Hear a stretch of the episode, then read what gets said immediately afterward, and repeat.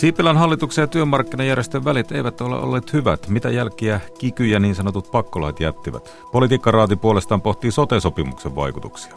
Aamupäivällä puhumme metsien käytöstä. Nyt kuulemme, miten Suomessa kehitetään uusia tuotteita kaikista puujalostuksen vaiheista. Illalla MOTn aiheena on hoitosuositukset ja taloudelliset kytkökset. Aloitamme rukihisella aiheella. Ajan tässä studiossa Jari Mäkäräinen, hyvää iltapäivää. Myös Yle Areenan kuuntelijoille.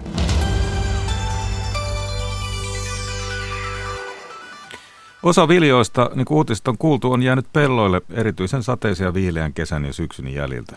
Rukiin sadolle viileä sää on kai kuitenkin ollut hyväksi. Puhelimessa nyt Heli Anttila, Pro Ruis ryn puheenjohtaja. Hyvää iltapäivää. Hyvää iltapäivää.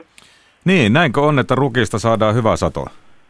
Kyllä, näin ennakkoarvion, satoarvion mukaisesti näyttäisi melkein 30 vuoteen tulevan ennakko Ennakkosatotaso ää, 116 miljoonaa kiloa, että viimeksi tuolla vuonna 90 on, on suurempia sato, tai, ää, satoarvioita ollut, satomääriä.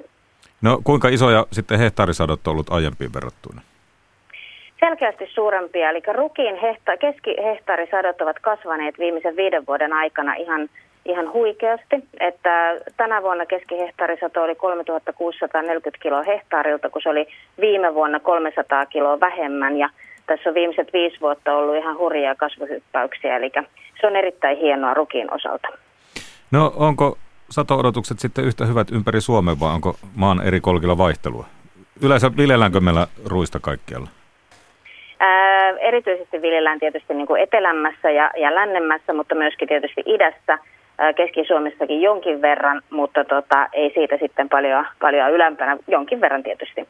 Mutta no. pääsato on täällä niin kuin etelämässä ja siitä ei vielä ihan tarkkoja tietoja ole satoarvioita, että miten se vaihtelee aloittain, mutta selkeästi niin kuin lännestä ja etelästä on kuulunut hyviä satotasoja, kun sitten taas idästä on jonkin verran ollut, ollut tota, viestiä, että siellä olisi, olisi ollut vähän heikompaa, mutta tämä on täysin, täysin vielä niin kuin mututuntuma, että saamme siitä sitten myöhemmin syksyllä tarkempia Luken tekemiä satoarvioita.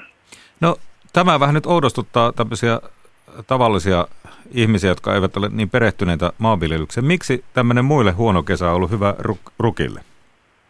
No selkeästi, siis ruishan äh, puidaan myöskin jo aikaisemmin kuin, kuin muut viljat, eli tuossa elokuussa – joka sitten ruis oli valmiimpaa aikaisemmin ja sitten tietysti elokuukin oli aika sateinen, mutta siitä pikkuhiljaa sitten elokuun loppupuolella, syyskuun alkupuolella päästiin ru, ruista puimaan. Ja selkeästi näkyy, että, että tota, 2016 syksyllä, kun päästiin kylvämään ennätys korkea hehtaarimäärä 32 000 hehtaaria, niin se viileä ja sateinen kesä sitten kasvatti hyvän ru- ruissadon ja se päästiin vielä siinä sitten elosyyskuun aikana pu- puis niin puimaan tuolta pelloilta. No onnistuko siellä sitten jotkut asiat ihan viljelijöiden toimesta? Erittäin hyvinkin, eli viljelijät ovat tehneet siinä erittäin hyvää viljelytyötä ja myöskin viljelijöiden sekä tietysti niin kuin lajikekehityksen ansiota on se, että rukiin hehtaarisadot ovat vuosi vuodelta kasvaneet. No tuota, kuinka paljon Suomessa ruista muuten viljellään? Tällä hetkellä on 32, viime vuonna oli 32 000 hehtaaria kylvössä, ää, eli hän ruis on pienempi kuin muut, muut viljalajikkeet, viljelyt alaltaan selkeästikin, mutta tämän vuoden kylvettyä viljaruisalaa emme vielä tiedä, että vasta tuossa marras-joulukuun taitteessa saamme siitä tarkempaa tietoa. Eli kyllähän sitten tämä sateinen syksy on vaikuttanut siihen, että kuinka paljon sitten seuraavan syksyn seuraavana syksynä puitavaa ruista on saatu kylvettyä tänä syksynä. Et siihen se tulee vaikuttamaan. No jotenkin tämä ruisleipä ja Suomi tuntuu niin itsestäänselvältä yhdistelmältä. Kuinka suosittu viljelaji meillä ruis on? Ja onko suosio menossa mihin suuntaan? No suosio ja viljelijäkiinnostus ruista kohtaan on kasvanut. Poro ruisyhdistyshän perustettiin vuonna 2011 nimenomaan ajamaan tätä kotimaisen rukiin asiaa, koska siinä Siinä main noin 5-6 vuotta sitten meidän kotimaisuusaste rukiissa oli noin 30 prosenttia. Ja vuonna 2015 saavutimme omavaraisuuden rukiin suhteen ja siitä lähtien olemme omavaraisia olleet. Niin ruis on selkeästi yhä koko aika kiinnostavampi viljelijälle, se on myös kannattavampi koko aika viljelijälle, myöskin sitä myötä, että kun hehtaarisatotasot nousevat. Mutta viljelijäthän ovat tehneet tosi loistavaa työtä tämän 5-6-vuotiskauden aikana. He ovat jakaneet toinen toisillensa tärkeitä viljelykäytänteitä. Eli millä tavalla viljelemällä päästään mahdollisimman hyvään satotasoon ja mahdollisimman hyvään äh, ruis, niin kuin laatutasoon myöskin. No kuinka hyvän laatusta ruista sitten meillä on?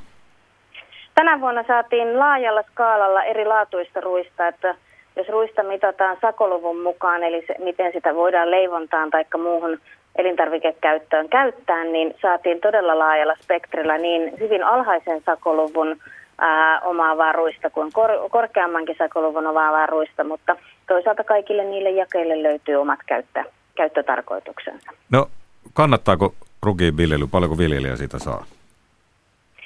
Se on hyvä kysymys, paljonko viljelijä siitä saa. Jos mietitään nyt koko Suomen tasolla, niin, niin tota, monena vuonna, viime, monena viimeisempänä vuonna ruis on ollut yksi kannattavimpia ja kannattavin viljelykasvimaassamme. No se on vissiin ruisleivän takia vai? Ää, se on ruisleivän takia, mutta myöskin sen takia, että, että se ää, rukiin hehtaarisato on kehittynyt niin huikeita askelia vuodi, vuosi vuodelta, jolloin tietyllä myöskin tietysti hinta, hintataso, mitä siitä maksetaan, mutta myös se hehtaarisato, eli minkä verran sieltä ää, satoa tulee sieltä viljapellosta, niin sehän vaikuttaa myöskin todella paljon. No muistelen, että ruista on kyllä jouduttu ostaa ulkomailta. Riittääkö ennätyssato nyt kattamaan kotimaisen tarpeen? No tänä vuonna riittää hyvinkin. Sitä tuli se 116 miljoonaa kiloa ja jos me Suomessa keskimäärin 100 miljoonaa kiloa käytetään, niin se riittää seuraavan vuoden ajan ää, omavaraisuuteen. Mutta sitten siitä eteenpäin määritteleekin se, että kuinka paljon tänä syksynä on päästy kylvämään ruista. No miltä näyttää? Onko vielä tietoa siitä, onko miten kylvetty? Näyttää vähän murheelliselta, koska ää, syksy oli niin sateinen, että ei päästy niin paljon pu- kylvämään kuin olisi ollut halukkuutta ja omavaraisuuteen tarvittaisiin, eli sitä kautta tilanne näyttää uhkaavalta, että onko päästy puolet tavoitteesta kylmävään vai vielä vähemmän, niin se oikeastaan nähdään nyt sitten marras-joulukuun vaihteessa, kun julkaistaan nämä kylvötilastotiedot. Eli ruis on semmoista sy- syksyllä kylvettävää viljaa? Kyllä, joo. Suurin osa, pääosassa kaikki elintarvikekäyttöönkin käyttävä ruis on, on syksyllä kylvettävää, eli se talvehtii talven tuolla talviolosuhteissa ja sitten kesän kasvaa ja hyvin aikaisin syksyllä sitten jo elokuussa puidaan. Heli Anttila, Pro Ruis ryn puheenjohtaja. Kiitos tästä ja hyvää iltapäivän jatkoa. Kiitos sinulle, hyvää iltapäivän jatkoa teillekin. Tämä on ajan tasa. Suomi elää ruisleivällä, niistä sanottiin, mutta kyllä Suomi elää myös työelämän kautta. Ja nyt muistellaan vähän, mitä tapahtui 2015-2016. Nimittäin ammattiyhdistysliike onnistui torjumaan Sipilän hallituksen ja työnantajien tavoitteen ideologisesta sopimusyhteiskunnan muuttamisesta. Raskas kilpailukykysopimusprosessi repi kuitenkin myös työmarkkinajärjestöjen sisäiset vuorovaikutussuhteet pereslihalle. Työmarkkinoiden institutionaalinen järjestys muuttui ehkä pysyvästi EK vetäydyttyä sopimus pöydistä. Näin tiivistää vieraamme Kalvi Sorsasäätiön projektitutkija Matti Hirvola tutkimuksensa löydökset. Tervetuloa. Kiitoksia ja hyvää iltapäivää. Tuota, palataan tähän työmarkkinamyllerrykseen, niin kuin sitä voisi kutsua. Muistuta meitä, mitä siinä kikyn ja pakkolakien tiimolta tapahtui. No, silloin kevät-kesällä 2015 perustettu pääministeri Juha Sipilän hallitus otti heti kautensa alussa aika voimakkaasti pesäeroa tähän perinteisen suomalaisen kolmikantaisen sopimusyhteiskunnan toimintamalliin ja siihen toimintakehikkoon, miten työmarkkinakysymyksiä on Suomessa tavattu, tavattu ratkaista ja vaikutti aika ajoin siltä, että Sipilän hallitus ja työnantajien tukemana oli ottamassa tämmöistä ideologistakin irtiottoa näistä kolmikantaisen sopimusyhteiskunnan perusteista. Tähän prosessi lähti liikkeelle jo oikeastaan ennen varsinaista hallituksen muodostumista, kun silloin hallitustunnustelija keskustan puheenjohtaja Sipilä aloitti nämä neuvottelut yhteiskuntasopimuksesta, jossa oli silloin tavoitteena suomalaisten työajan pidentäminen sadalla tunnilla ilman ansiotasoon tehtäviä muutoksia. Nämä neuvotteluthan päättyivät tuloksettomina siinä toukokuun alussa 2015, kun erityisesti työntekijäpuolelta todettiin, että, että tämä Sipelän ehdottoma sopimus ei ole tasapainoinen, se ei ole tasapainoissa suomalaisten työnantajien, toisaalta työntekijöiden parissa ja järjestelmän muutos niin, että, että kolmikannassa yksi osapuoli tavallaan jo ennen, ennen pääministerin pestiään Sipilä pyrki asettamaan tavoitteet tulevalle työmarkkinaratkaisulle ilman, että siitä kuultiin työntekijäpuolta, ehkä työnantajapuolta oltiin kuultu, mutta työntekijäpuolta ei ainakaan kuultu, niin ei ollut hyväksyttävää. Prosessi eteni sitten niin, että Sipilän hallituksen muodostamisen jälkeen hallitus antoi työmarkkinajärjestöille tällaisen näennäisen mahdollisuuden ratkaista nämä työmarkkinaongelmat kilpailukyvyn parantamiseksi keskenään perinteisen sopimusyhteiskunnan puitteissa, mutta tässäkään ei sitten tullut tulosta, vaan nämä neuvottelut kaatuivat silloin elokuussa 2015. Silloin Sipilän hallitus sitten ilmeisesti arveli näin, että nyt hallitus on saanut riittävän perusteen oikeutuksen omille poikkeukselle, poikkeuksellisille toimilleen suomalaisten työehtojen muuttamisesta pakkolainsäädännöllä ja sitten Sipilä hallituksineen sitten esitteli nämä maalta kuohuttaneet pakkolait syyskuussa 2015. Toisaalta Tupollahan on meillä pitkä perinne aina 60-luvulta saakka ja sitten siinä taisi käydä niin, että lopulta olemme tilanteessa, jossa oikein muita vaihtoehtoja pitkään aikaan oikeasti ollutkaan ja tässä tutkimuksessa puhut suomalaista korporatismista. Kyllä, tähän suomalaisen korporatismin argumentaatio näihin päättelyketjuihin, joiden, joiden varassa ää, tuporatkaisuja ja muitakin työmarkkinoiden sopimuksia on, on perusteltu, on liittynyt hyvin elimellisesti tällainen välttämättömyyden retoriikka. On haluttu luoda kuva siitä, että toteutetut esitetyt päätökset ovat ainoita mahdollisia, niille ei ole mahdollista esittää todellisia vaihtoehtoja. Kuulostaa tutulta, jos Kuulostaa. TV-uutisia 70-, 80-, 90-luvulla, 2000-luvulla on seurannut. Kyllä vain, kyllä vain, että tämä sapluna on toistunut aina sieltä Liinamaan sopimuksesta alkaen, että mistä lähtien nämä, näitä tuporatkaisuja on tehty. Usein niitä on, näitä ratkaisuja vielä ryyditetty melkoisella dramatiikalla, on pyritty luomaan draamaa siihen tilanteen ympärille ja että olot ovat erityisen poikkeukselliset. Samanlaisia elementtejä oli tässä Sipilän pakkolakiesityksessä myös, että muistamme hyvin kuinka pakkolakiesityksen sen jälkeen pääministeri esiintyi Ylen TV1-kanavalla ja poikkeuksellisella tavalla suorassa lähetyksessä vetosi kansalaisiin ja pyrki valamaan uhrimieltä myös ihmisiin, että, että nämä hallituksen esittämät työehtojen heikennykset ovat ainoa keino, jolla Suomi voisi selvitä näistä talousvaikeuksista, joiden, joiden kurimuksessa Suomi tosiasiassa kyllä totta kai oli. Mutta tälle välttämättömyyden retoriikalle rakennetulle argumentaatiolle keskeinen kysymys, että minkä takia se ei sitten saavuttanut sitä, sitä yhteistä näkemystä myös kansalaisten piirissä, että nämä ratkaisut ovat, ovat täysin vaihtoehdottomia, oli se, että SAK onnistui sitten tekemään esityksen, joka mursi tämän välttämättömyyden eettoksen, joka siinä Sipilän pakkolakiesityksessä oli. SAK teki esityksen tästä työmarkkinoiden kriisisopimuksesta, joka olisi käytännössä johtanut siihen, että palkankorotuksia ei oltaisi tehty ja työnantajamaksuja oltaisiin siirretty työntekijöiden kannettavaksi. Se esityshän oli erittäin laaja, siinä olivat mukana kaikki SAK-liitot ja se oli poikkeuksellisen edullinen tietenkin työnantajan puolelle myös. Silloin kuitenkaan vielä tämän sopimuksen, tämän SAK-esityksen pohjalta ei päästy sopuun, vaan tämä ideologinen pyrkimys näiden sopimu- kolmikantaisen sopimusyhteiskunnan käytäntöjen muuttamiseksi vaikutti edelleen elävän niin voimakkaana hallituksen ja työnantajienkin piirissä. Erittäin paljon merkitystä oli tietenkin sillä, että koko palkansaajaliike oli yhteisessä rintamassa näitä pakkolakeja vastaan – ja ammattiyhdistysliikkeen kykyä mobilisoida omia jäseniään ja laajempiakin kansalaisryhmiä poliittiseen joukkovoiman näyttöön ei, ollut, ei oltu tosiasiassa koeteltu kunnolla lähes neljännes vuosisataan. Edellisen kerran 90-luvun alussa ammattiyhdistysliike oli kyennyt vastaavan tyyppisiin voimannäyttöihin. Ja tämä voimannäyttö yhdessä sitten tämän SAK on erittäin maltillisen tasapainoisen esityksen kanssa johti siihen, että peruste ja se oikeutus, jota Sipilän hallitus oli näille pakkolailleen pyrkinyt rakentamaan, ei enää sitten saavuttanutkaan sitä vastakaikua kansalaisten mielessä, mitä, mihin hallitus oli tietenkin pyrkinyt. No mitä saati? Työrauha ainakin. Kyllä, työrauha on, on tietenkin se keskeinen vaihdannan, poliittisen vaihdannan elementti, joka työntekijäpuolella näissä työmarkkinakysymyksissä on.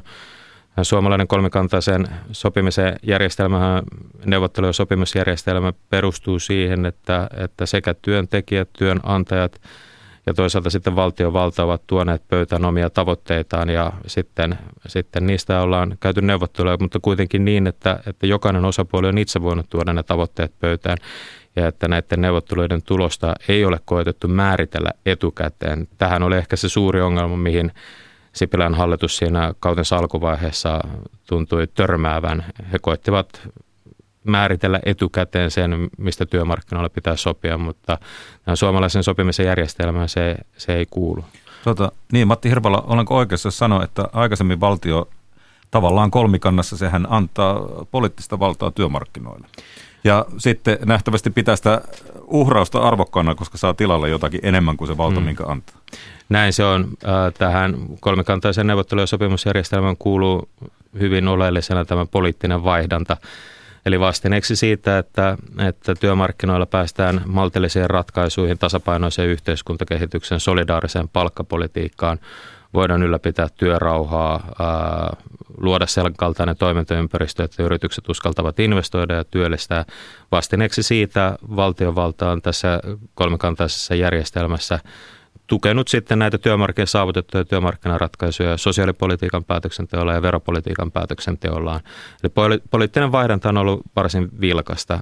Käytännössä tämä kolmikantainen järjestelmä on pohjautunut siihen konsensukseen, että kaikki työmarkkinatoimijat ja valtiovalta ovat yhdessä arvioineet tietyt kasvu- ja työllisyystavoitteet niin arvokkaiksi ja niistä on ollut selkeä yksimielisyys, että niiden mukaan, niiden ympärille sitä ratkaisua kannattaa rakentaa, että konsensuksen yhteisymmärryksen rakentaminen on ollut mahdollista.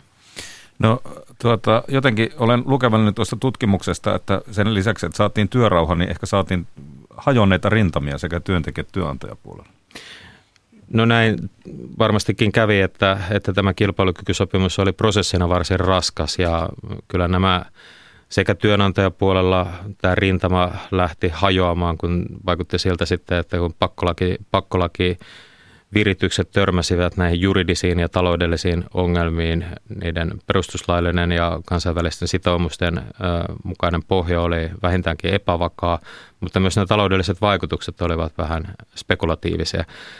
Ja sitten se johti siihen, että Elinkeinoelämän keskusliitossa todennäköisesti tehtiin sen kaltainen arvio, että hallitus ei pystykään ennakko mukaisesti tukemaan työnantajia tämän kolmikantaisen sopimusyhteiskunnan muuttamisessa. Työnantajia hyödyttävän suuntaan ja työntekijäpuoli, työnantajapuoli lähti sitten hieman hakemaan erilaisia ratkaisuja tämän voimatasapainon muuttamiseksi tai suomalaisten työmarkkinoiden muuttamiseksi alkoi tällainen institutionaalinen murros siitä EK-ilmoituksesta, että sääntöihin kirjataan se, että keskitettyjä ratkaisuja EK ei enää tee ja sen johdannaisenahan sitten EK myös irtisanoi näitä keskusjärjestötason sopimuksia. Samalla sitten kuitenkin myös tuolla työntekijäpuolella tapahtui jonkinnäköistä eriytymistä palkansaajakeskusjärjestöjen välillä, mutta sitten myös ammattiliittojen välillä, että oli erilaisia näkemyksiä ja käsityksiä siitä, että miten parlamentaarista luottamusta nauttivaan hallitukseen pitäisi suhtautua.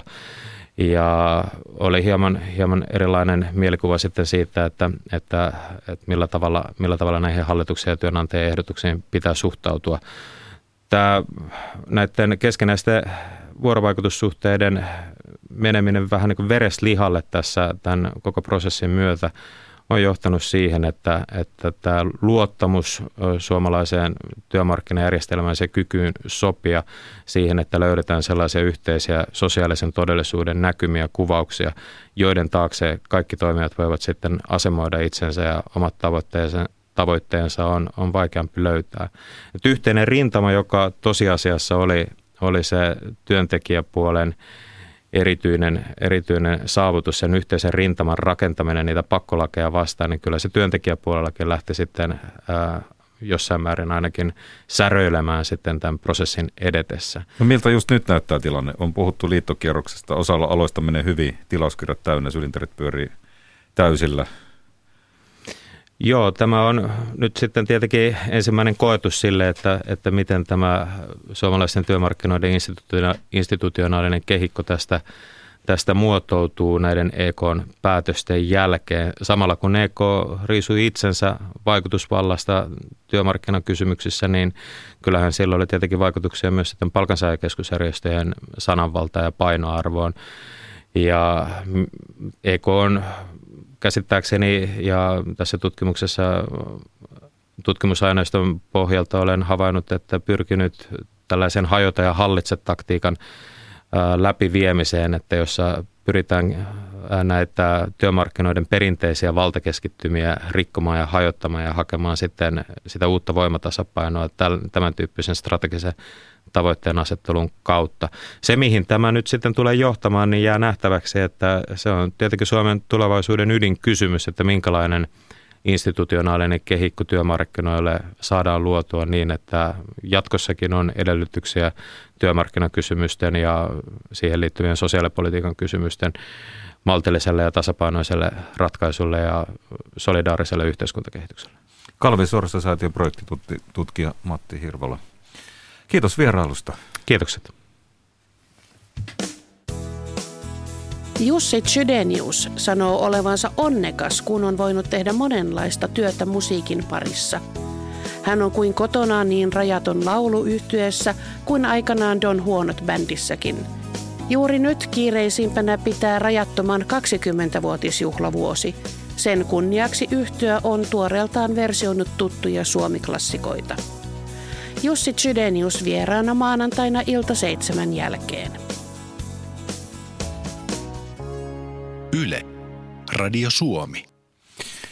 Öö, vähäisemmästä aiheesta ei ole nytkään kysymys, jos äsken oli työmarkkinoista, niin nyt sitten siitä sotesta, joka on tämän samaisen hallituksen tuntuu siltä toinen kompastuskivi. Tuossa vähän myöhemmin kuullaan, mitä puusta voi tehdä, vähän niin kuin jatkona aamun keskustelulle, jossa kuulijoiden kanssa pohdittiin, mitä miten metsiä voi eri tavoin käyttää. Kuullaan myös illan mielenkiintoista MOT-ohjelmasta ja kolumnistina meillä on tänään Kari Enqvist, joka arvioi, että Suomeen ei välttämättä taloustieteen huippuyksikköä tule. Mutta puhutaan sitten soteesta. Hallitushan pääsi viikon kiistelyn jälkeen sopuun sote-uudistuksesta. Mutta tämä kiista valinnanvapaudesta ja asiakasseteleistä, se kärjisti hallituspuolueiden välejä. Soteneuvotteluja viime viikon seuranneet pääkirjoitustoimituksen esimies Susanna Ginman Hufvudstadsbladetista sekä politiikan toimittajat Timo Haapala Iltasanomista ja Heikki Bentu Suomen Kuvalehdestä pohtivat seuraavaksi taustalla käytyä poliittista vääntöä. Kuinka lähellä hallituskriisi mahdollisesti oli? Ehkä on vaikea sanoa ihan kuinka lähellä se oli, mutta ihan selkeä kriisihän se oli. Mutta koska nyt vielä on vähän aikaa, niin tuskin nyt kukaan ajattelee, että nyt heitetään niin kuin, luovutaan koko hommasta tai tästä hallitusyhteistyöstä tietenkään, koska kaikki kolme hallituspuoluetta kuitenkin haluaa pitää sen vielä hallituksen koossa. Mutta aika paljon kaikenlaisia ulostuloja kyllä tuli tässä soteväännön tiimoilta. Timo Haapala. Joo, kyllä tota niin, minun mielestä voidaan aika hyvin puhua hallituskriisistä. Mä sanoisin, että kokoomuksen ja keskustan päähallituspuolueiden välit ovat kyllä niin pahasti tulehtuneet tässä sote-kysymyksessä, joka alkoi jo silloin syksyllä 2015, jolloin hallitus oli oikeasti kaatumaisilla ja hyvin lähellä oltiin tietenkin nytkin sitä tilannetta. Krista on vaikea puhua, mutta kannattaa muistaa, että näillä suurilla puolueilla on aina, kuten kuuluu ollakin, suunnitelma B. Ja jos pääministeri Sipilä ottaa yhteyttä SDP-johto ja kysyy, ovatko, onko SDP tarvittaessa valmis tulemaan kokoomuksen tilalle hallitukseen, niin kyllä se minun mielestä on merkki aikamoisesta kriisistä, koska varsinkin pääministerin osalta, jonka tehtävä on pitää hallitus kasassa eikä pomppia aisan yli, että yleensä se on jätetty muille ministereille. Eli sanoisin, että noin välit puolueiden välillä, kokoomuksen keskustan välillä on niin tulehtuneet.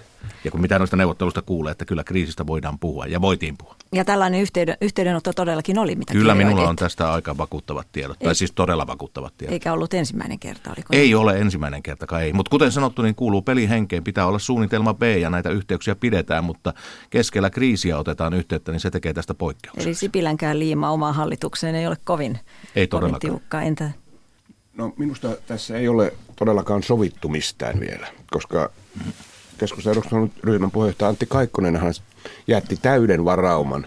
Hän sanoi, että keskusta voi palata näihin asioihin, jos asiantuntijakuulemisissa tulee jo sellaista, mihin, mihin voi palata. Se on täysin sitten keskustan itsensä varassa todeta, että mikä on tarpeellista palata ja mikä. Että kyllä minusta tässä, tässä valinnanvapaudessa käytännössä kaikki jäi auki, että keskusta ei kuitannut sitä esitystä. Nyt tehtiin neuvottelutulos, mutta sitä ei ole niin kuin kukaan vielä hyväksynyt. Että tämä, tämä muistuttaa hyvin paljon viime vaalikauden lopussa, kun tätä sotea vedettiin. Tosi tässä vielä ei olla siinä, siinä vaiheessa, että oppositio on mukana niin kuin viimeksi oli, mutta kyllä tämä on venymässä sinne viimeiselle rannalle taas tämä tilanne, että se on mielenkiintoista, että päättyykö tämä samanlaisen mahallaskun kuin edellisellä hallituskaudella vai ei.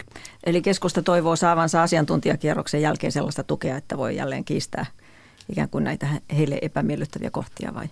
Kyllä minusta sinne hieman sitä on. Se vaikuttaa varmaan se, että kannatus on valunut kokoomukseen ja minne on valunut tässä kokoomuksen kanssa hallitusyhteistyötä tehdessä, niin tämä valinnanvapaus on vaikea asia varmaan maakuntien keskustalaisille, että sen takia tämä varauma siellä on olemassa ja tämänhän varmaan keskustassa tiesivät silloin, kun Sipilä valitsi hallituskumppanikseen kokoomuksen eikä sosiaalidemokraatteja. Että se pohja rakennettiin silloin. Komppaa kyllä Heikkiä täysin. Tämä ongelmahan tulee silmille, kun tässä käydään lausuntokierros, josta ta- taatusti tihkuu kaikkea ei niin miellyttävää tietoa. Tämähän on keskeeräinen tekele, niin kuin varmasti pitää ymmärtää, että tämmöinen iso hanke onkin, mutta kun se maaliskuussa palaa takaisin eduskuntaan ja perustuslakivaliokuntaan, niin meidän ammattikunta saa taas visusti tekemistä tuossa, kun rumet alkavat sulaa, niin me ollaan perustuslakivaliokunnan ovella ja hallitus on semmoisessa kriisissä, että olla ja taitaa. Tuossa vielä todettava, että kokoomuskaan ei halua, vaikka sillä on tämä kaula kallupeissa, niin presidentinvaaleja ei halua kukaan sotkea näillä hallituskriiseillä. Ja nyt joka tapauksessa tulee tuommoinen armahdusaika sinne maaliskuulle saakka, ellei tässä niin kuin väliin joku hökälehdi tätä, mutta sinne, siellä sitten paukkuu. Mutta miksi tästä tuli jälleen tällainen soppa?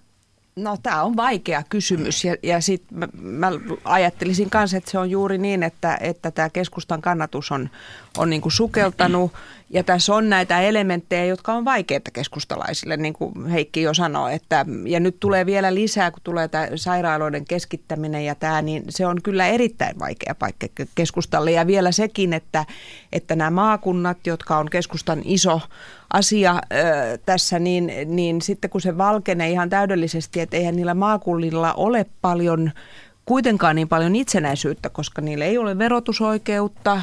Ja, ja soteen liittyen niin tulee nämä kaikki niin kuin linjat tulee valtiolta, niin mä luulen, että sekin tulee aiheuttamaan vielä lisää ongelmia. Ja mä kiinnitin myös huomiota siihen, että pääministeri sanoi Brysselissä että loppuviikosta, että tämä on ota tai jätä kokonaisuus, mutta kyllä siitä voidaan vielä keskustella. Että joo, se, se oli, oli aika niin kuin mielenkiintoinen ja, mu- signaali. Joo, että, joo. että, mutta mä oon samaa mieltä, että keväällä nyt sitten katsotaan, mitä tapahtuu. Ja silloin ollaan jo siinä tilanteessa, että aika rupeaa olemaan todella vähissä. Ja tämä on suuri ongelma tällä hallituskokoonpanolle, jos tämä nyt taas menee mönkään. Siinä tulee, jos peruslakivaliokunta antaa jonkun lausunnon, että tässä pitää käyttää määräenemmistöjä. Että se ei mene yksinkertaisessa säätämisjärjestyksessä, niin silloin ollaan siinä tilanteessa, että oppositio on niin kuin lapsen päästäjänne siinä loppuviimeksi, että kuinka, kuinka tälle uudistukselle käy. Sipilä sanoi tuossa muutama päivä sitten, kun tätä sote-pakettia kysyttiin, niin hän sanoi, että jos se ei onnistu, meillä ei ole olemassaolon oikeutusta – hän ei tarkka, tarkkaan sano, tarkoittiko se hallitusta, häntä pääministerinä, häntä keskustan puheenjohtajana, mutta minä kyllä tulkitsin niin, että se tarkoitti ainakin hallitusta. Niin toivottavasti ei koko maapalloa, mutta tässä on vielä semmoinen, tässä tämä propagandasota on todella kiivasta ja siellä pannaan puolueiden parhaita voimia. Tämä saa jo naurettaviakin piirteitä, kun palataan sitten syksyn 2015 kriisisopimukseen tässä, mutta että niin, kokoomuksenkin pelikirja on hauska lukea, koska jos tämä nykyinen hallitus, ja kokoomus tietenkin johtaa, kun on 6 prosentin kallupkaula keskustaa. Se on jo vaarallisenkin suuri siinä nähden, että kokoomuksenkin kannattaa muistaa, että kun tullaan tähän valinnanvapauteen ja asiakasseteleihin, niin kokoomus ajaa siinä suhteessa linjaa, jota ei tule eduskunnassa yksikään muu puolue. Eli asetelma on yksi vastaan seitsemän muuta eduskuntapuoluetta. Jos tämä nykykokoonpano saadaan nurin, niin ensimmäisenä kokoomus saa unohtaa. Kyllä sen valinnanvapausmallinsa, jota nykyään ajetaan, ja kuten pahat kielet sanoo, varsinkin kokoomusta lähellä olevat terveystalojen lopparit ajavat, ja sitten puhutaan keskustan maakuntamallista, 18 maakuntaa, ei sekään tukea saa, mutta jos niin kuin jotain pitäisi niin kuin viisastella tässä, niin kun SDPllä on tämmöinen aluekuntamalli ja Kepula on tämä maakuntamalli, niin tämmöisenä vanhana kyynikkona toteaa, että siinä on kaksi tuntia, kun tämä porukka menee samaan huoneeseen, niin se on sama paperi, mutta toi valinnanvapauspaperi ei mene ihan yhtä helpolla. Muistamme Antti Rinne, kun hän kampanjoi SDPn puheenjohtajaksi, niin hänen sotemallinsa oli hyvin lähellä tätä keskustan mallia ja siinä oli myöskin maakuntahallintoa. Ja tässä nyt tässä nykyisessä tilanteessa, kun porvarit ovat hallituksessa, niin siinä kokoomus varmaan laskee, että kuinka pitkälle he voivat mitata keskustalta – niin kuin tätä valinnanvapautta ja omia tavoitteitaan. Ja kuinka pitkälle Sipilän ja hänen taustavoimiensa pinna kestää. Entä, entä mitä mieltä olette tästä, kun keskustan kansanedustaja Hanna-Kaisa Heikkinen hermostui näiden neuvottelujen aikana ja kirjoitti Facebookissa, että neuvottelut ovat pelkkää farssia, kun kokoomus käy hyväksyttämässä tekstejä lankoja pitkin pörjäisissä ja siis tarkoitti terveysalan yrityksiä. Se oli hyvin kuvaava purkaus keskustan eduskuntaryhmästä, joka vihellettiin hiljaiseksi viime torstaina jollakin tavalla. Kysymys on, kannattaa panna mer- merkille nämä kaksi eduskuntaryhmän kokousta, keskustan ja kokoomuksen. Kokoomus enemmänkin hyväksyi, oli hyväksyminen koko paketin, mutta keskustahan hyväksyy vain, että se lähtee lausuntokierrokselle. Mm. Nyt paitsi tämä, tota niin, tämä Heikkinen on sosiaali- ja terveysvaliokunnan varapuheenjohtaja, mm. mutta kuunnelkaapa Sirkka-Liisa Anttilan puheenvuoroja. Hänelle ei riitä enää, että hän haukkuu kokoomuslaisia, hän haukkuu jo omiaankin. Ja kun keskustan kannatus sukeltaa, niin tämä sote-paketti, mitä enemmän se sukeltaa, sitä suuremmassa vaarassa se tuolla kierroksella tulee olemaan. Eli tämä Gallup-kannatus keskusta ja kokoomuksen välillä on kyllä semmoinen Damokleen miekka tuon hallituksen yllä. Eli se ei johda mihinkään kompromissihalukkuuteen. Niin, niin, mä ajattelin vielä sanoa sitä, että jotenkin tulee nyt se tunne kuitenkin, en tiedä miten niin kuin masinoitua tämä nyt oli tämä purkaus, että tuskin se nyt ihan vahingossa kuitenkaan tapahtui, mutta tulee kyllä vähän semmoinen käsitys, että ehkä kokoomus nyt on siirtynyt vähän niin kuin, mennyt vähän liian pitkälle, mutta katsotaan nyt, että, että jotenkin kuitenkin tässä on molemmilla näillä suurilla se asia, että se, että se liima on kuitenkin olemassa, että ne uskoo, että ne saa niin kuin läpi nämä. Mut, mutta toisaalta, jos tämä nyt toteutuu tämä ajatus, että, että menee kaksi tuntia ja demarit on hyväksynyt tämän maakuntamallin, niin kyllä mä luulen, että siihen tulee kuitenkin tietysti muitakin muutoksia, mutta ne on varmaan ihan mieleisiä keskustalle. Esimerkiksi niin. tämä verotusoikeus. Tai... Eikä, niin, ja kysymys on sillä tavalla, että en tarkoittanut, että ke, tuota, niin SDP hyväksyy Kepun maakuntamalli, vaan yhtä lailla Kepu hyväksyy Nimenomaan, tietenkin SDP-aluekuntamalli. Jos tuohon niin. vaan lisään, kun viittasit tuohon Sirkka Anttilaan, Sirkka-Liisa Anttilaan, niin hän arvosteli edellistä ministeriä Juha Rehulaa muun muassa so- sotelityöstä tästä aluesairaaloiden toimien riisumisesta. No se, mutta Heikki se saattoi olla se Anttilan kommentti Hämeen vaalipiirin sisäistä skapaa eduskuntavaalit Fassa, lähestyvät. Niin. Mutta kyllä tässä varmaan tässä Heikkisen purkauksessa, hän on kuitenkin keskustan ryhmän valiokunta vastaava ja siinä on sekä neuvotteluilmapiiriä, eli risikon ja keskustalaisten välit eivät ole parhaat mahdolliset. Ja sitten siellä se on tämä itse asia, että mit, mitä ollaan sopimassa. Mutta se, että soitellaan ja kysellään pörjäisistä, niin se ei nyt ole sinänsä tavatonta. Kaikki puolueet tekevät sitä, että tuota, määrätyille taustaryhmille ja näin poispäin, niin ehkä kysellään vähän tuntoja ennen kuin joitakin tärkeitä asioita viedään eduskunnassa läpi. Totean vaan tuohon, että lisäksi siis kannattaa muistaa, että keskustaa tuon kannatuksen aleneminen, eh, siellä on kriisitunnelmat, kun Kallup alkaa olla vuoden 2011 vaalien tasolla tätä kyytiä ja siellä alkaa tämä sisäinen peli, kädet on nyrkissä jo taskussa ja siellä paitsi Juha Sipilää ruvetaan kohta kommentoimaan kovin sanoin, mutta eiköhän sieltä tuo Anne Bernerin, kuten keskustalaiset sanovat, Berneri, niin nostetaan vielä esille. Niin Ylen äh, puolella kannatuskallupissa oli 15,8 keskustalle ja neljäs sija. Mutta jätetään sote ja keskusta ja kokoomus. Puhutaan hetki perussuomalaisista ja sinisestä tulevaisuudesta. Näiden kahden sanailujen nokittelu kiihtyi kun viime viikolla Siniset sai kokoon tuon tarvittavat 5000 korttia ja erityisesti sosiaalisessa mediassa on viljelty paljon ilkeyksiä ja vihanpitoa puolueiden kannattajien välillä. Mistä tämä sanasota viestii? No minusta se kertoo niin kuin siitä yleisestä tilanteesta, kun puolue on hajonnut. Tai se, se ainakin tois, toistaa itseään. Myös aika, aikaisemmin on ollut näin, että ne pahimmat vihamiehet löytyy niistä, jotka on ollut aikaisemmin saman puolueen jäseniä. Et, et se menee niin, niin kuin tunteella ja näin, että mä en tiedä, että nyt tietysti meillä on sosiaalinen media, mitä ei ole ollut olemassa esimerkiksi silloin, kun kommunistit oli hajalla aika kauan sitten, mutta ei se varmaan pahentaa sitä, mutta, mutta tämä on ainakin nyt tämmöinen yleinen sääntö mun mielestä. Entä Heikki Vetto? Mä vähän samaa mieltä, että tämä tällainen toistuu. Suku on pahin silloin, kun ero tulee.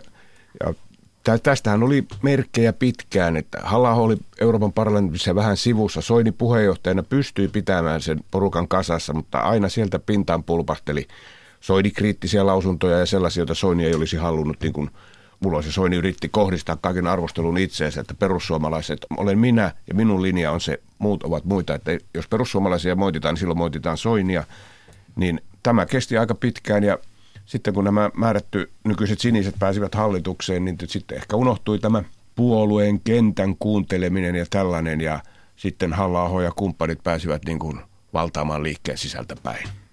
Timo Havala. Joo, kyllä tota niin, veljessota on sodista pahin ja julmi ja kyllä se tässä näkyy. Nyt on vaan mielenkiintoista nähdä, että näiden sinisten kannatus on tiukasti tuolla alle kahdessa prosentissa. Ja voi kuvitella, että kun mä tiedän, että meillä toimittajallakin on ha- äh, ihan täys työ tuolla eduskunnassa, kun sä tapaat jonkun äh, niin sanotun vanhan perussuomalaisen, olkoon se nyt kumpaa perussuomalaisia vai sinisiä, niin siinä menee eikä aina kaikkia muistakaan, että kumpaa ryhmää edustaa, niin ymmärrän kyllä, että esimerkiksi tuolla äänestäjien joukossa se saattaa olla he kyllä tietenkin omansa tuntevat, mutta äänestäjien joukossa saattaa olla ihan, ihan mielenkiintoinen kysymys. Näin politiikan toimittaja Timo Haapala Ilta-Sanomista. Päivi Neitiniemi haastatteli.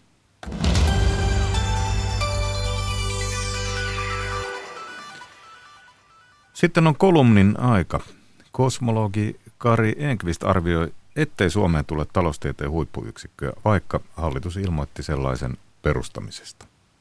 Pääministeri Sipilä julisti syyskuussa, että Suomeen tulee taloustieteen huippuyksikkö, jonka tarkoituksena on tuottaa tutkimusta poliittisen päätöksenteon tueksi. Vanhan hiirikissalla räätälinä tarinan hengessä on helppo ennustaa, että ei tule huippuyksikköä. Jo edesmennyt akateemikko Olli V. Lounasmaa tapasi sanoa, huippuyksikköä ei perusteta, se syntyy. Lounasmaalla oli asiaan perspektiiviä, sillä hän kasvatti Aalto-yliopiston edeltäjän teknillisen korkeakoulun kylmälaboratorion yhdeksi Suomen ensimmäisistä huippuyksiköistä. Huippuyksikön tekevät huippuosaajat. Sellaisia ei löydy vapailta markkinoilta tai koipusseista odottamassa, milloin Sipilälle sopii kutsua heidät talkoisiin. Tämä virhekäsitys on yleinen poliitikkojen ja insinöörien piirissä. Huipuilla on jo huippupaikkansa, huipputiiminsä ja huippupalkkansa. Juuri siksi heitä kutsutaan huipputyypeiksi. Eivät he tunne mitään vetoa räntäsateiseen Suomeen. Yksikkö voidaan nimetä vaikka Himalajaksi ja sen johtaja suurkuninkaaksi, mutta tosiseikka on, että sinne tullaan palkkaamaan vain keskinkertaisuuksia. Muita ei ole saatavilla. Toki he voivat onnistuessaan ja monen vuoden työn jälkeen nostaa laitoksensa huippuyksiköksi. Mutta helppoa se ei tule olemaan. Jos Suomessa todella haluttaisiin satsata taloustieteisiin, järkevintä olisi antaa rahat suoraan yliopistoille.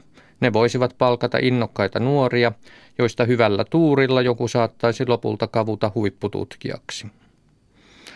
Sivusta tukea hankkeelle on antanut taloustieteen nobelisti Bengt Holmström. Hänen tieteellisiä kykyjään ei kukaan epäile.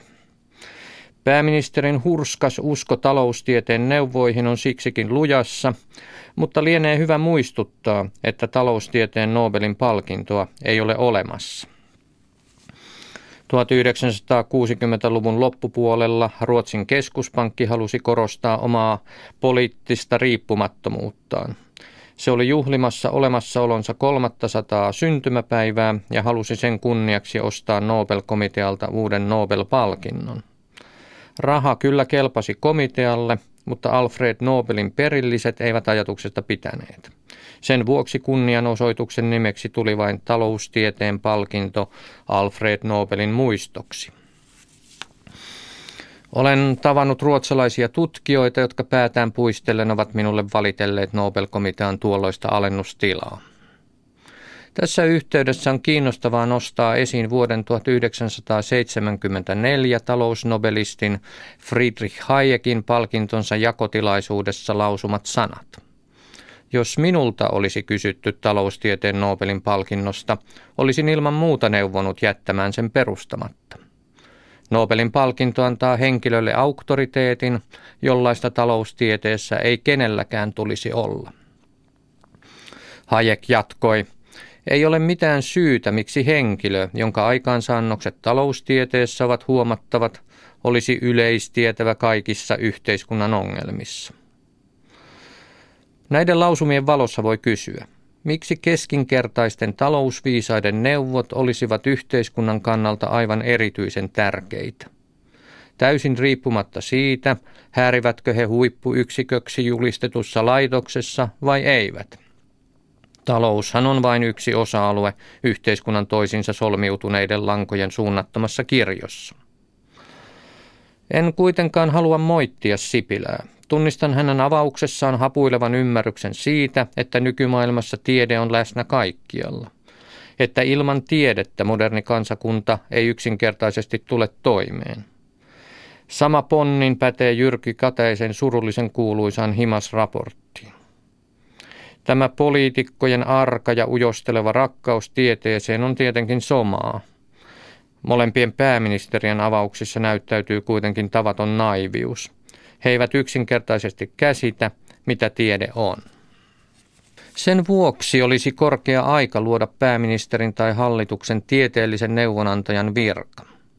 Sellainen on ollut monissa kehittyneissä maissa, kuten Britanniassa, Kanadassa ja Yhdysvalloissa – Tosin ei tulle yllätyksenä, ettei Donald Trump ole vielä nimittänyt virkaan ketään. Tieteellinen neuvonantaja on henkilö, joka ymmärtää tieteen olemuksen.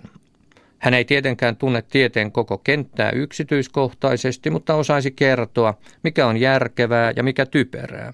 Hän tietäisi, mikä on mahdollista ja mikä tyystin mahdotonta. Tieteellisen neuvonantajan tulisi olla tiedeyhteisön arvostama henkilö – hänen pitäisi olla riippumaton eikä hänellä saisi olla kiinteitä poliittisia kytkentöjä. Hänen olemassaolonsa varmistaisi, että hallituksen kyljestä löytyisi edes yksi tolkun ihminen. Näin kolumnistimme kosmologi Kari Ekvist.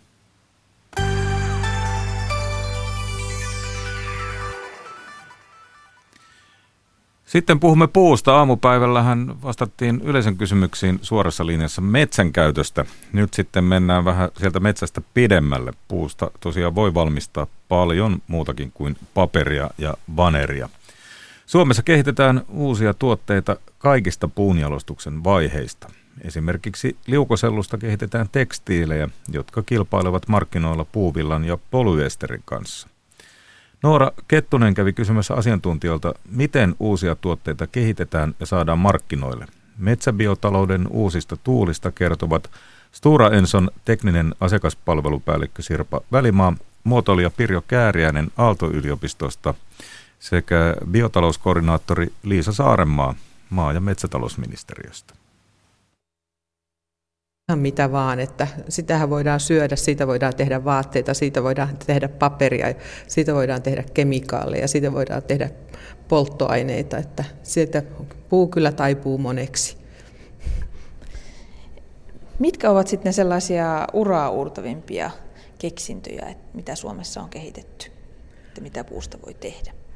No itse asiassa tässä, tota, mitä Suomessa nyt kehitetään, niin se perustuu sille meidän vahvalle osaamispohjalle, jota metsäteollisuudessa niin kuin perinteisesti on valmistettu. Eli sellu, sellu kokee nyt ihan uuden tulemisen ja sellusta voidaan tehdä paperin lisäksi vaikka mitä, esimerkiksi tekstiilikuituja, siitä voidaan tehdä muun muassa ruokaa, tämmöisiä lisä, lisäaineita ruokaan, esimerkiksi jogurtin tota, jogurttiin voidaan lisätä sellusta ainesosia ja, ja tämän tyyppisiä asioita. Niin, ja tietenkin sitten tota, sellu toimii tämmöisenä kuituna, joka mahdollistaa muun muassa esimerkiksi rakennuselementtien tekemisen ja, ja, ja monia asioita, että mielikuvitus oikeastaan siinä tulee rajaksi, että mitä kaikkea siitä voidaan tehdä. Onko Suomi sitten kansainvälisesti esimerkiksi Euroopan tai koko maailman mittakaavassa edelläkävijä vai jäljessä muita tässä puun hyödyntämisessä? No kyllä voi tietysti sanoa, että, että Suomi ja Ruotsi on varmasti edelläkävijämaita, jos ajatellaan metsäteollisuuden uusia tuotteita, koska ne molemmat on hyvin niin kuin, vahvoja osaajia. Molemmilla on erittäin hyvät ja hyväkuntoiset metsävarat ja, ja näitä tota, osaajia. Että, että kyllä Pohjoismaat ja Suomi ja Ruotsi menee kärjessä.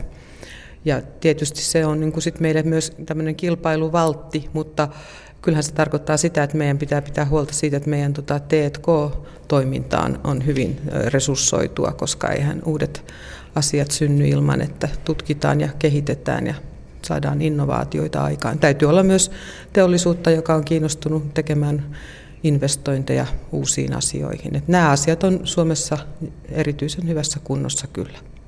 Sellusta valmistetaan myös tekstiilejä, esimerkiksi Stura Enson ja Aalto-yliopiston yhteistyönä. Stura Enson tekninen asiakaspalvelupäällikkö Sirpa Välimaa, millainen mahdollisuus teknologia on tekstiilialalle? Tekstiilialalla on selkeästi tarve saada jäljitettävää, kestävää ja kierrätettävää materiaalia. Ja kun Suomen pinta-alasta 75 prosenttia on puuta, ja täällä hyvässä yhteistyössä yritysmaailma, vaatemerkit ja yliopistot kehittävät uutta teknologiaa, niin minusta meillä on erinomaisen hyvä näytön paikka, ei ainoastaan Suomessa, vaan globaalisti muuttaa muotia tekstiiliteollisuutta. Kuinka paljon Suomessa sitten on biomateriaaleihin erikoistuneita yrityksiä? Tullaan jälleen kerran tähän mielenkiintoiseen kysymykseen, että kuinka biomateriaalit tulee, tulee määritellä. Ja, ja meille Stura Ensossa se on täysin uusi kaupallinen tuote. Eli on vaikea sitten sanoa, että miten itse kukin taho sitä biotuotetta nyt määrittelee, mutta sanoisin, että meidän pitää lisätä jalostusarvoa meidän tuotteissamme ja kun sellulla tuntuu nyt olevan kovasti vientiä, niin siinä puussa on, on muutakin hyödynnettävää kuin se pelkkä selluloosa ja tätä kautta näkisin voimakasta kasvua Suomessa olevan edessä myös metsäteollisuutta ja sen mukanaan tuomissa biomateriaaleissa. Muotoilija Pirjo Kääriäinen Aalto-yliopistosta. Millainen materiaali tämä liukosellu on muotoilijan näkökulmasta? No sehän on just se, joka mahdollistaa muun muassa näiden tekstiilikuitujen valmistuksen. Se on puhdasta, myös muihin, muihin sovelluksiin voidaan käyttää kuin pelkästään tekstiili, mutta totta kai se on äärettömän kiinnostava, niin kuin muutkin selluloosa ja puupohjaiset materiaalit tällä hetkellä. Tuntuu vähän, että mitä mä nyt sanoisin, että muotoilun kentällä niin puuta kyllä on käytetty ja tunnetaan hyvin. Ja tietysti tekstiilipuolella on käytetty pitkään tätä liukosellua jo, mutta kyllä tämä kaiken kaikkiaan on muotoilijoille semmoinen nyt nämä uudet jutut, niin aika uusi alue. Pärjäävätkö nämä liukosellusta valmistetut vaatteet sitten kilpailussa puuvillalle tai muille materiaaleille? Kyllä pärjää, eli siinähän on ajatus siitä, että ne olisi käyttöominaisuuksiltaan samat, mutta ne olisi valmistettu kestävää kehitystä paremmin myötäillen, eli, eli pyrittäisiin korvaamaan sekä puuvillaa että mahdollisesti ö, polyesteri, eli öljypohjaisia kuituja. Teksti, nehän on kaksi suurinta, mitä, mitä tekstiilivalmistuksessa tällä hetkellä käytetään. Ja tietysti yksi näkökulma on paitsi nämä niin uusiutuvat raaka-aineet, me saataisiin nämä myös kiertämään nämä kaikki meidän materiaalit. Että tekstiili, siellä on niin paljon tehtävää tällä hetkellä, että me saadaan se tasapainoon tämä tämä valmistus kaikkien, kaikkien prosessin osien kannalta. Eli hirveän tärkeää tämä uusiutuva raaka-aine, kierrätettävyys ja sitten tietysti vähitellen meidän käyttökulttuurin muuttuminen, muuttaminen myös. Mitä mieltä muut olette tästä, että mitä voitaisiin tehdä paremmin, miten saataisiin tämä kiertotalous oikeasti toimimaan ja nämä tuotteet markkinoille? Kyse on, niin kuin Pirjo mainitsi siitä, niin meidän kuluttajien ajattelutavan tulee muuttua ja meidän tulee pyrkiä pois kertakäyttökulttuurista. Että aivan kuten Pirjo sanoi, niin 65 prosenttia kaikista tekstiiliraaka-aineista on polyesteriä, uusiutumatonta öljypohjasta kuitua, 23 prosenttia on puuvillaa, joka käyttää hurjasti vettä, lannoitteita, hyönteistuhoaineet ja niin puu, puulla ja siitä valmistetulla kuidulla on erinomainen mahdollisuus korvata nyt näitä kuituja ja taata edelleen se tekstiiliteollisuuden kasvu, kun kuluttajien määrä kasvaa maapallolla ja kehittyvissä maissa myös keskiluokan määrä kasvaa, niin meillä on erinomaisen hyvä näytön paikka. Mä ajattelen sillä tavalla, että tota, kuluttajahan on se, joka ratkaisee, että tuleeko tämmöinen systeeminen muutos toteutumaan, jota nyt haetaan, jotta päästäisiin hiilineutraaliin yhteiskuntaan sinne 2050 mennessä. Ja se on aika iso kyllä haaste saada se muutos tapahtumaan, mutta ehkäpä nyt kuitenkin on semmoisia merkkejä, että esimerkiksi nuoriso on vähän kiinnostuneempi nyt sitten siitä, että ei ehkä vaan osteta ja heitetä pois. Miten hyvin sitten eri tahojen välinen yhteistyö toimii? No mun mielestä siis yhteistyö toimii hirveän hyvin ja se on ollut, tietysti mä oon nyt itse tässä muutaman vuoden ollut mukana enemmän just tässä bio, biopohjaisten ja puupohjaisten materiaalien kehitystyössä ja tämä on ollut ihan hirveän hieno tutustua. Täällä on tosi paljon toimijoita ja, ja paljon on yhteistyötä Mä toivon tietysti näin muotoilun edustajana, että me saadaan näihin kuvioihin vielä enemmän sit, sit muotoiluvoimaa mukaan erilaisiin, erilaisiin ryhmiin ja yhteistyötahoihin, mutta muotoilijat ajattelee sitä käyttäjää yleensä, ja se on se voima, mikä me pystytään tuomaan siihen, siihen yhteistyöhön. Näin Aalto-yliopiston muotoilija Pirjo Kääriäinen. Noora Kettunen tapasi myös maa- ja metsätalousministeriön biotalouskoordinaattorin Liisa Saarenmaan ja Stura Enson teknisen asiakaspalvelupäällikön Sirpa Välimaan. Otetaan tähän kohtaan liikennetiedot.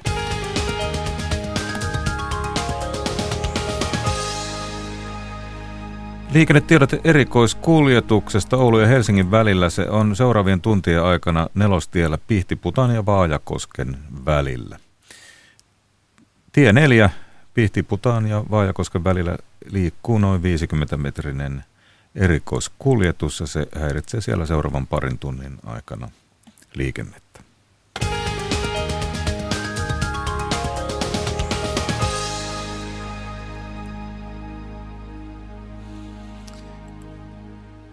Sitten siirrämme katseen jo tähän iltaan ja MOT. Siellä on aiheena tänään hoitosuositukset ja taloudelliset kytkökset. Ja ohjelmaa tuottaa Renny Jokelin. Tervetuloa lähetykseen. Kiitos, kiitos. Niin, ohjelman nimi on Luulosairaan käypä hoito. Keskiössä on Helsingin yliopiston professori Teppo Järvinen, joka sai Lääkäriliitolta julkisen varoituksen. Mistä tässä oikein on kysymys?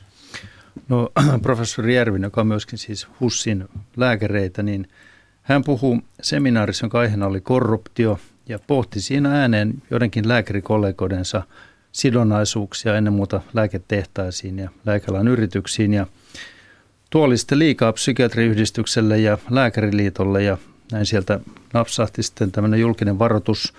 Varoituksessa todetaan, että Järvinen on syyttänyt kollegoitaan julkisesti ja toiminut epäkollegiaalisesti. Että tästä se napsahti tämä tuota, itse asiassa aika tuore tapaus.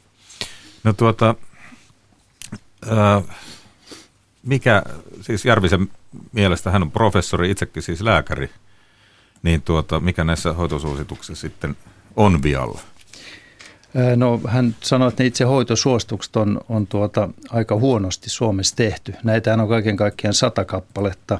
Ja se, että tuossa ohjelmassa lähinnä puhutaan näistä masennuksen käypähoitosuosituksista, niitä on kymmenkunta, niin hän sanoi aika suoraan, että ne eivät ole kovin korkeatasoisia, ne ei ole kovin hyviä – ja nämä käypähoitosuositukset on tämmöisiä lääkärien itse itselleen tekemiä. Että nehän ei ole mitään viranomaisten tekemiä suosituksia, jotka viranomaiset oikein valvokka niitä. Vaan siis lääkärit tekevät itse pumaskan. Sitten kun potilas tulee lääkärin luokse, niin katsovat sieltä omasta pumaskastaan, että hei, tähän olisi hyvä nyt ehkä ottaa tämmöistä tämmöistä lääkettä. Ja tuota, tätä Järvinen katsoi, että tämän pitäisi niin kuin myllertää tämä käytäntö ja, ja kunkin ilmoittaa sitten, onko jotain sidonnaisuuksia. No onko sitten olemassa näyttöä, toki se on varmaan hankala kerätä, mutta onko näyttöä siitä, että hoitosuositusten taustalla olisi taloudellisia kytkentöjä? No joo, siis tuossa ohjelmassahan käydään läpi tiettyjä tämmöisiä yhdistyksiä. Lääkäriliittohan saa viime vuonna pari miljoonaa euroa lääketehtailta Psykiatriyhdistyks on saanut muutamia kymmeniä tai satoja tuhansia. Ja, ja tuota, esimerkiksi Duodekim, joka julkaisee nämä käypähoitosuositukset, niin he saavat miljoona euroa. Ja käytännössä itse asiassa näitä lääkäreiden, jotka tekevät näitä käypähoitosuosituksia, niin heidän on ilmoitettava sidonnaisuuksistaan. Ja tämmöistä suostusta ei julkaista, elleivät joka ikinen, joka niitä on ollut tekemässä, niin ilmoita niitä sidonnaisuuksia, niin kyllä sieltä sitten löytyy. Ihan voisi sanoa avoimen rehellisesti joutuvat sanomaan, että siellä on lääketehtaat heitäkin sponsanneet tai he ovat olleet lääkealan yritysten seminaareissa, seminaarimatkoilla. Että sidonnaisuuksia on, mutta nämä lääkärit sanovat, että se ei vaikuta millään tavalla, että he, jos he ovat olleet jossain lääkefirman seminaarimatkalla, niin että se ei näy millään tavalla siellä käypähoitosuosituksissa – ja taas tämä Järvinen kysyi nyt sitten, että onko tämä ihan totta. Ää, tästä sitten, jos ajattelee vähän pidemmälle, tulee mieleen, että, että syödäänkö me sitten tämän seurauksena lääkkeitä vähän niin kuin turhaan? No mä oon henkilökohtaisesti aika huono vastaamaan, koska olen tämmöinen viimeiseen asti lääkkeitä välttävä. Pitää oikein koputtaa, että pari buranaa vuodessa menee. No me verrataan tuossa ohjelmassa niin Suomea Britannian ja nimenomaan masennuskäypähoitosuosituksia ja Britanniassa tarvitaan huomattavasti herkemmin terapiaa ja Suomessa huomattavasti herkemmin taas lääkkeitä. Että on siinä niin kuin joku juttu, että Suomessa ollaan aika lailla enemmän medikalisoituneita kuin monissa muissa EU-maissa. Ja se nyt jotakin indikoi tietysti – en tiedä syödäänkö turhaa, mutta, mutta tuota, ne ainakin suostuksessa löytyy aika usein. Ja Britit sinänsä varmaan aika hyvä, hyvä tuota vertailukohta, että, että ei kovin eteläinen maa ole sekä ja ilmasto on mitä on ja tuota, samalla tavalla elinkeinorakennekin, että stressiä varmaan löytyy ja muuta. Niin, siis Yhtä aika lailla, lailla, jos näin amatöörinä ajattelee. No tota, löytyykö sitten professori Teppo Järvisen ajatukselle alalta tukiota vai onko hän tämmöinen yksinäinen tuuleenhuutaja?